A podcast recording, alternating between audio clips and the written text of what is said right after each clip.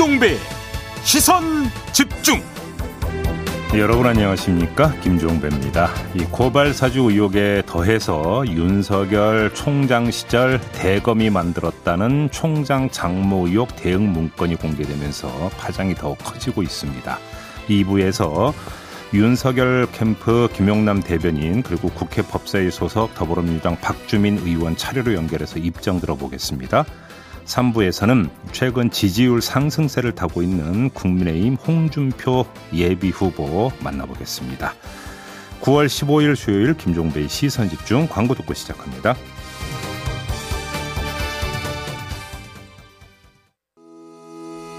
시선 집중은 촌철님들의 다양한 목소리를 기다립니다. 짧은 건 50원, 긴 건 100원인 문자 메시지 샵 8001번, 스마트 라디오 미니와 유튜브 라이브로도 시선 집중과 함께 하실 수 있습니다. 믿고 듣는 진품 시사 김종배의 시선 집중.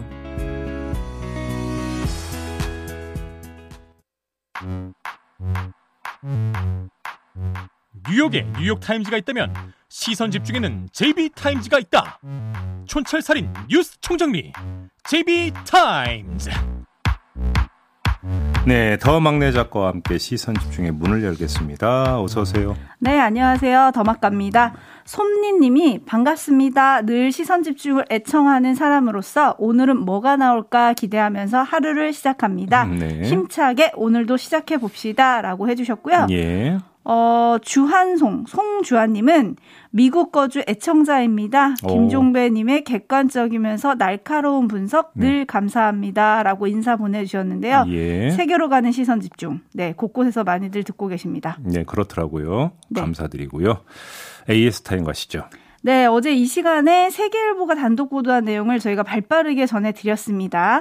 윤석열 전 검찰총장 재직 시절인 지난해 3월 대검이 검찰 내부망 정보를 이용해서 윤석열 전 총장의 장모 사건 관련 대응 문건을 만들었다 이런 내용이었는데요. 네. 이에 대해 윤석열 캠프 측은 윤석열 후보는 당시 문건을 보고받은 사실이 없고 누가 어떤 경위로 이 문건을 작성했는지 알지 못한다. 음흠. 내용을 봤을 때는 검찰 소관 부서에 에서 언론 또는 국회 대응을 위해 기초적 사실관계를 정리한 것으로 보인다.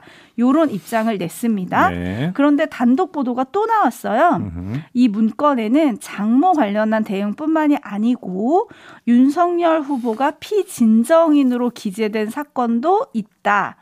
그래서 내용을 보면 이 문건에 담긴 내용을 보면 사건 처리 개요 그리고 부장검사 담당 검사 실명 등 검찰과 진정인 외에는 알 수 없는 정보들이 담겨 있다. 뭐 이런 내용이 담겼더라고요. 네. 제입이 이렇게 되면 윤석열 캠프 입장문으로 해명이 되는 건가요? 안 되는 건가요? 그러니까 언론 또는 국회 대응용 문건 아닌가 싶다라고 지금 입장을 밝힌 거잖아요. 네. 어, 이 입장에 따르면 차라리 윤석열 후보가 피진정인으로 된 걸 들여다본 건 차라리 이해가 됩니다. 오. 왜 아, 본인에 대한 거니까요? 어, 검찰총장과 본인 직접 관련 사항이기 때문에 네. 혹시라도 언론 보도나 국회 질의가 들어왔을 때 이것이 대검이 입장을 밝혀야 되는 필요가 있을 수가 있겠죠. 네. 그런 점에서 대검이 이거를 미리 보는 건 차라리 저는 그건 이해가 되겠어요. 음흠. 근데 장모 관련 부분을 봐가지고 대검이 대신 입장을 발표하고 이럴 이유는 없는 거 아닙니까? 언론에서 그잖아요. 자꾸 보도하고 문제 제기를 하니까. 그거는 음. 그 검찰총장의 문제가 아니라 검찰총장 사적인 관계에 있는 가족의 문제니까 그분한테 여쭤봐라. 이렇게 대응하면 되는 거죠. 아하. 엄밀하게 뭔가 아니면 그 장모 변호인한테 물어보라고 하면 되는 거지. 오. 대검 입장에서는. 네. 그러니까 우리가 여기에 대응해야 되니까 미리 이걸 쭉 정리한다. 이게 말이 안 되는 거잖아요. 음. 그래서 문제가 불거진 거고 네. 차라리 당시 검찰총장 문제라면 이해를 하겠다는 거예요. 어, 요건 이해를 할 수 있지만 거꾸로. 네. 알겠습니다. 네. 지금 이해가 안 되신다고 했으니까 요구에 대한 답은 저희가 잠시 후 2부에서 윤석열 캠프의 대변인이자 캠프 내 정치공작 진상규명 특별위원회에서 활동하고 있는 김용남 전 의원에게 예. 들어보도록 하죠. 예. 시원한 답이 나올지 좀 기대가 됩니다. 자, 뉴스와 분석이 함께하는 제이비타임즈 본격적으로 시작할 텐데요. 음. 오늘 주목할 첫 번째 뉴스도 뭐 관련한 뉴스네요. 그렇죠. 아주경제가 어제 보도를 내놨는데요. 한동훈 검사장의 휴대폰이 포렌식 작업을 위해 이스라엘로 보내질 가능성이 높아졌다 이렇게 보도를 했어요. 네. 검찰 관계자의 말을 빌려서 휴대폰 비밀번호가 6자리에서 10자리 정도였다면 이미 풀렸겠지만 한동훈 검사장은 20자리 비밀번호를 사용하고 있어서 네. 포렌식 시간이 오래 걸리고 있다 이러면서 포렌식 작업이 순조롭게 진행되고 있지만 만약에라도 1차 포렌식 때처럼 실패하게 된다면 이스라엘에 있는 포렌식 업체 본사에 복사본을 보내는 방법도 고려하고 있다. 이렇게 보도를 한 거죠. 네. 그러자 한동훈 검사장이 입장문을 내놨는데요. 검찰이 아니면 절대 나올 수 없는 수사 기밀과 수사 계획을 검찰 관계자 발로 명시해 단독으로 보도한 것이다. 이렇게 규정을 하면서 그 경위를 밝히고 유출자에게 책임을 물어야 한다. 이렇게 주장을 했습니다. 어, 그러니까 논란이 일고 있는 건데 네. 이거 어떻게 봐야 될까요? 이제 한동원 검사장은 한명숙 모해 위증 교사 사건 관련 감찰 결과를 발표할 때 법무부가 수사 상황 유출 시 감찰과 내사를 하겠다는 원칙을 발표한 바가 있다는 점을 환기를 시켰거든요. 네.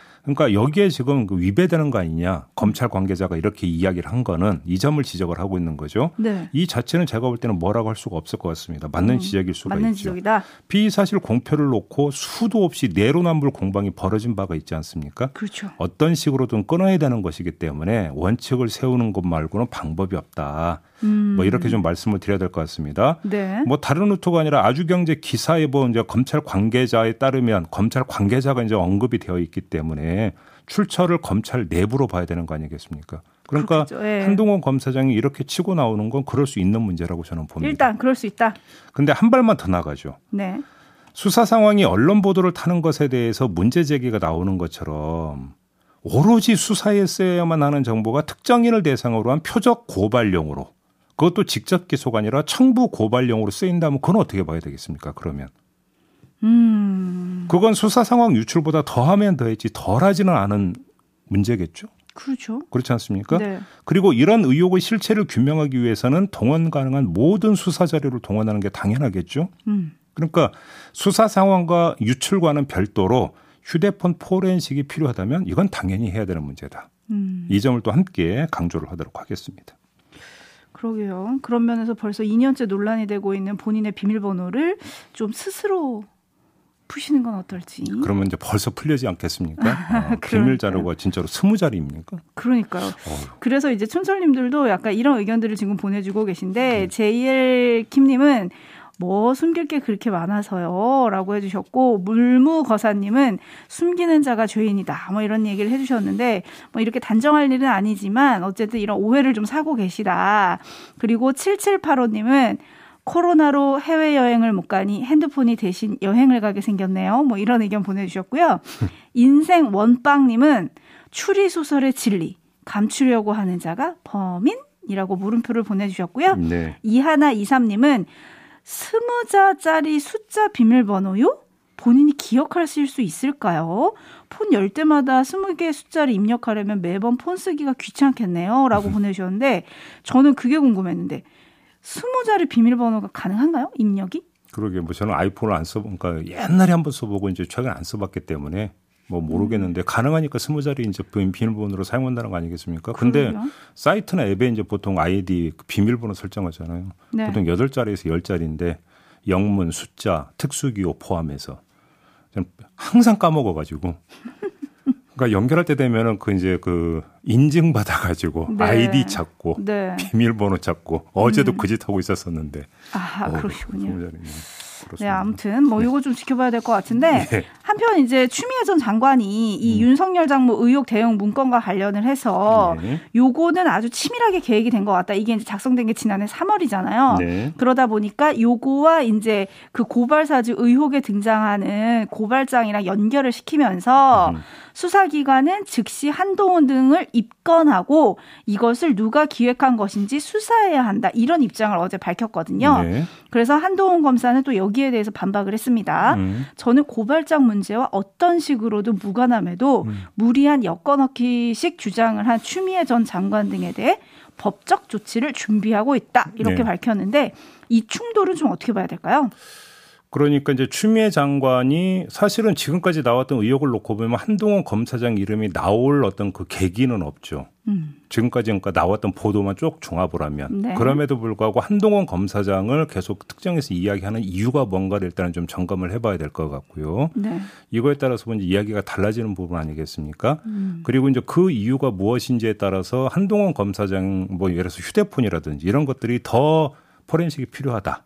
이런 이야기가 논리적으로 성립이 되는지가 일단 먼저 검증이 돼야 되는 문제인 것 같아요. 그런데 한동훈 검사장의 법적 대응은 사실은 이제 추미애 전 장관이 이전에 그러니까 인터뷰를 했을 때 이미 입장이 나왔던 거였죠. 음. 법적 대응하겠다라는 이야기는 네네네. 더 자세한 이야기는 잠시 후 2부에서 이제 관련 인터뷰가 예정돼 있으니까요. 여기서 한번 소화를 해보도록 하겠습니다. 네, 한편 지금 한동훈 검사가 피의사실 공표 관련해서 좀 발끈한 거잖아요. 네. 근데 손준성 검사도 똑같은 얘기를 했더라고요. 음. 공수처가 자신의 결백을 밝혀줄 것을 믿는다면서도 자신을 고발장을 전달한 사람으로 특정한 것에 대해서 피의사실 공표 행위가 의심된다. 이에 대해서 강력히 대응하겠다라고 했는데 이게 법을 잘 알아서 그런 건지 법으로 되치기를 하는 건가요? 아니면 정말 억울한 걸까요? 뭐 예를 들어서 이제 그 이 차장검사급 검사가 이렇게까지 이야기를 한다면 제가 법률을 앞세워서 이야기하기는 참 그 한전 앞에서 촛불 켜는 것 같아서 그러니까 하긴 좀 그렇긴 합니다만. 그럼요, 선수 앞에서의. 네. 그죠. 근데 피의 사실 공표라고 하는 단어는 음. 그러니까 제가 알고 있는 그러니까 그 국어 상식으로는 모르는 사실을 다른 사람이 알도록 밝히는 행위로 저는 그렇게 알고 있거든요. 음. 그러면 손준성 검사가 이걸 전달했다라는 것은 공수처에 의해서 처음으로 그러니까 저기 공개가 되는 것이냐. 그건 아니지 않습니까? 그러니까 손준성 검사가 이걸 보냈다라고는 의혹이 제기돼서 지금 이그 난리가 난 거잖아요. 그렇죠. 그러니까 뭐냐면 이거는 공표 행위가 아니라 굳이 비원 뭐라고 확인 행위라고 해야 되는 겁니까? 음. 그런 거 아닙니까? 음. 물론 뭔가 법적으로는 모르겠어요. 그러게요. 법리상으로는 모르겠으나 네네 네, 네. 상식의 범죄에서는 그렇게 해석해야 되는 게 맞는 거 아닌가요? 그러니까요. 저희가 손준성 검사한테도 계속 지속적으로 저희 작가 선배님께서 전화를 하고 계신데 전화를 좀 받아주셨으면 속 시원하게 좀 저희한테 얘기를 해주시면 네. 저희가 좀 방송을 할 의지가 있다 음. 인터뷰 해주시면 좋겠다라는 말씀 전하고요. 예. 제이비타임즈 다음 주목할 뉴스로 넘어가겠습니다. 네. 오디오 네. 먼저 만나보시죠. 카카오 창업자인 김범수 의장이 최근 논란에 대해 직접 입장을 밝혔습니다. 최근의 지적은 사회가 울리는 강력한 경종이다. 지난 10년간 추구해왔던 성장 방식을 과감하게 버리겠다고 했습니다. 사회적 책임을 다하는 성장이란 표현도 썼습니다. 카카오는 계열사 사장들이 모여 논의한 실행 계획도 내놨습니다. 계열사 중에선 가장 많은 논란을 빚은 카카오 모빌리티가 먼저 계획을 내놨습니다. 천 원이나 이천 원을 더 내면 택시를 우선 배차하는 스마트 호출 서비스를 폐지하기로 했습니다. 또 문어발 논란을 빚은 꽃 배달, 간식 배달 서비스도 중단하기로 했습니다. 네, 어제 카카오가 이렇게 발표를 했죠. 네. 정부가 플랫폼 규제 움직임을 보이자 내놓은 조치, 뭐 다들 이렇게 해석하는 거 아니겠습니까? 그렇죠. 그러니까 네. 한마디로 정리하면 철퇴를 맞는 것보다는 호주머니가 조금 가벼워지는 게 낫다. 음흠. 이렇게 판단한 결과라고 보면 될 것 같아요. 네. 자, 근데 우리가 이제 그 의구심을 떨칠 수 없는 건 이게 결국은 소나기 피해하기 용일 가능성이 충분히 있는 거 아니냐. 이 지점, 이 지점 아니겠습니까? 네. 예를 들어서 카카오가 2016년 이후 인수합병한 기업이 최소 93개라고 하거든요. 네. 이 가운데 공정거래위원회의 제재를 받은 경우는 하나도 없었다고 합니다. 음흠. 그러니까 93개 가운데 계열사를 종합해서 인수합병 때 인수합병 건수로 따지면 64건인데 네. 이 가운데 9건만 공정거래위원회에 신고됐고 나머지는 현행 기준상 아예 신고 대상이 아니었다라는 거예요. 어허. 그러니까 공정거래위원회에서 브레이크를 걸 여지가 거의 없었다. 이런 이야기가 되는 거죠. 네. 간단히 말해서 아기 공룡이 폭식을 거듭해서 티라노사우루스가 되는 동안 정부는 손 놓고 있었다. 어허. 이런 이야기가 되는 거 아니겠습니까? 네. 이 말을 거꾸로 돌리면 어, 정부의 감시와 제재가 없으면 자본의 복주는 멈추지 않는다. 음. 또 이런 이야기가 되는 거잖아요. 네. 그래서 하는 말인데요. 카카오의 선제적 발표에 철퇴를 거두면 그 다음은 또 어떻게 되는 거냐? 소나기가 그치고 나면 그 다음은 어떻게 되는 거냐? 햇볕이 뜨는 게 아니라 비슷한 일이 또 일어날 수도 네. 있겠죠. 이 점을 지금 그 주목해서 봐야 되는 거 아니겠습니까? 네. 그러니까. 그러면 예를 들어서 어떤 그 지금 이게 아예 그 신고할 필요도 없는 기준이었다라고 한다면 그 기준은 현실 타당한 것인지 음. 이런 거에 대한 점검이 들어가야 되는 거 아니겠어요? 그러니까요. 음. 그러니까요. 지금 김종희 님이 문어발에 다리 하나 줄어도 눈에 안 띌 것 같은데요? 라고 보내주셨고요. 네. 정경수 님은 문어발도 아니고 서민들 주머니 터는 거하고 뭐가 다른가요? 라고 음. 해주셨고 음. 최지원 님은 잡식 공룡이네요? 라고 해주셨는데 네. 사실 지금 카카오보다 사실 먼저 덩치가 커진 게 네이버잖아요. 예. 네이버도 8년 전에 비슷한 일이 있었더라고요. 음. 2013년에 골목 상권 침해 논란이 있었고 그래서 이제 여론과 정부의 압박에 의해서 부동산 온라인 사업과 여행 플랫폼 사업을 접었고요. 음. 이듬해에는 공정거래법 위반 논란이 있었던 오픈마켓 서비스에서도 철수를 했다고 하는데 예. 8년 만에 비슷한 일이 또 일어난 거거든요. 그러니까요. 여기서 궁금한 건 예. 공정위는 그러면 왜 뒤에만 움직이죠?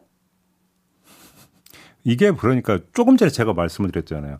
현행 그 기준상 신고 대상이 아니니까 월권을 할 수는 없잖아요. 공정거래위원회는. 음. 그잖아요. 그러니까 제가 볼 때는 공정거래위원회의 제재의 조치의 어떤 적절성을 따지기 위해서는 공정의 권한부터 따져야 되는 부분이 있다라는 거죠. 그러니까, 그러니까. 다시 처음으로 돌아가서 뭐 어디에서부터 지금 이게 나사가 빠져 있는 것인지 확실하게 점검이 필요하다 이 말씀을 드리는 거죠. 이제부터 열심히 뭐 규제하고 촘촘히 좀 하겠다고 하는데 아무튼 네. 살펴봐야 될 것 같고요. 네. 1954님이 둘리가 티라노요? 어우 제비 비유가 너무 무섭네요라고 보내주셨고요. 네. 8002님이 아, 저는 둘리라고 안 했습니다. 그냥 아기 공룡이라고. 아기 공룡은 둘리죠. 아, 예. 8002님이 그래서 카카오 주식은 다시 오를까요? 라고 보내주셨는데 요거는 잠시 후 손경제에서 확인하시면 될 것 같습니다. 네. 자 뉴스와 분석이 함께하는 제이비타임즈 다음 주목할 뉴스는 어떤 건가요? 일제 강제징용 피해자 유족 등이 일본 제철과 JX 금속을 상대로 손해배상 청구 소송을 냈었어요. 그래서 이 소송을 지원하는 곳이 민주사회를 위한 변호사 모임 민변인데 네. 이 민변이 어, 해당 그 재판 판사에 대해서 기피 신청을 냈습니다. 음. 서울중앙지법 민사 96단독 200교 판사인데요. 이유가 뭐냐면 이 판사가 2003년부터 2017년까지 김앤장에서 변호사로 근무했다는 이력. 김앤장? 네, 이게 이유인데 왜 이러느냐?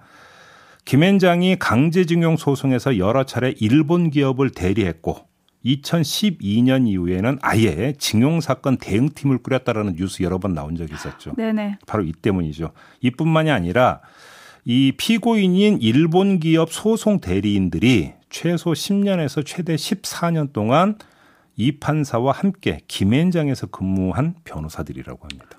이 정도면 기피 신청을 내야 할 것 같은데요. 그러니까요. 그건 제가 볼 땐 더 이상 논할 이유가 없는 것 같고요. 네. 그래서 얘기를 좀 더 확대하려고 하는데 얼마 전에 논란이 됐던 거 기억을 하실 거예요. 판사 출신 이탄희 민주당 의원이 올해 판사 임용 예정자 157명의 8분의 1에 해당하는 20명이 김앤장 출신이라고 문제 제기를 한 바가 있습니다. 음. 그러자 법원 행정처가 블라인드 심사를 한 결과다라고 하면서 뭐라고 그 반박을 했냐면 김앤장 출신을 뽑은 게 아니라 김앤장 출신이 많이 뽑힌 것이다. 이렇게 반박을 했거든요. 네, 네. 근데 뭐 국민 입장에서는 뽑은 것이든 뽑힌 것이든 김앤장 출신 변호사들이 다수 판사로 포진한다. 음. 이게 주목거리인데 그렇죠. 이러면 어떤 문제가 나타나겠는가 이걸 봐야 되는 거죠. 네. 그한 예가 바로 강제징용 소송인 것이죠. 그렇지 않습니까? 그렇죠. 이 김앤장 출신이 관계에 다수 진출했다라는 점, 그다음에 김앤장이 기업들의 변호를 많이 했다라는 점, 이런 것들을 종합하면 또 어떤 이야기가 성립이 되겠습니까? 우리나라에서 돈 있고 힘 있는 사람들의 반칙과 특권을 제어해야 되는 마지막 보루가 법원인데 네. 이 법원에 김앤장 출신 판사들이 다수 포진하면 어떻게 되겠느냐? 또 이 점을 체크를 해야 되는 거잖아요. 음. 바로 이런 문제의식 때문에 얼마 전 국회 본회의에서 판사 임용 그 변호사 경력을 10년에서 5년으로 낮추는 법원 조직법 개정안이 부결이 된 바가 있었거든요. 네네네. 네, 네. 그러니까 이게 다 연결이 되어 있는 것이죠. 음. 요걸 좀 봐야 될 것 같습니다. 그러게요. 많이는 법 앞에 평등하다. 뭐 이게 법원에서 지켜져야 할 제1의 원칙인데 음. 기울어진 운동장이 되면 안 되겠죠. 어, 그럼요. 바로 그 네. 지점입니다. 이 점을 좀 지적을 하고요. 자, 제이비타임즈 맞춰야 되는데요. 네. 국민의힘이 오늘 오전 10시쯤에 대선 후보를 8명으로 추리는 1차 컷오프 결과를 발표를 하거든요. 네. 지금 총 11명의 예비 후보가 뛰고 있는데 음. 3명이 탈락을 합니다. 네. 후보자별 득표율이나 순위는 공개하지 않는다 그러는데 음흠. 저는 사실 탈락자보다 1등이 궁금하긴 하거든요. 저도 궁금해요. 네, 순위를 공개하지 않는다니까 제이비한테 누가 1등일까요? 라고 물어볼 수가 없네요. 근데 뭐냐, 그 보통 이제 또돌 수도 있지 않습니까? 네, 여의도에서. 그럼 아이고, 한번 맞춰보실래요? 아, 됐고요. 아무튼 3부에서 홍준표 후보 인터뷰가 예상이 예정이 되어 있기 때문에 그분의 한번 전망을 들어보도록 하겠습니다. 알겠습니다. 네, 이렇게 마무리하죠. 더마카 수고하셨어요. 고맙습니다.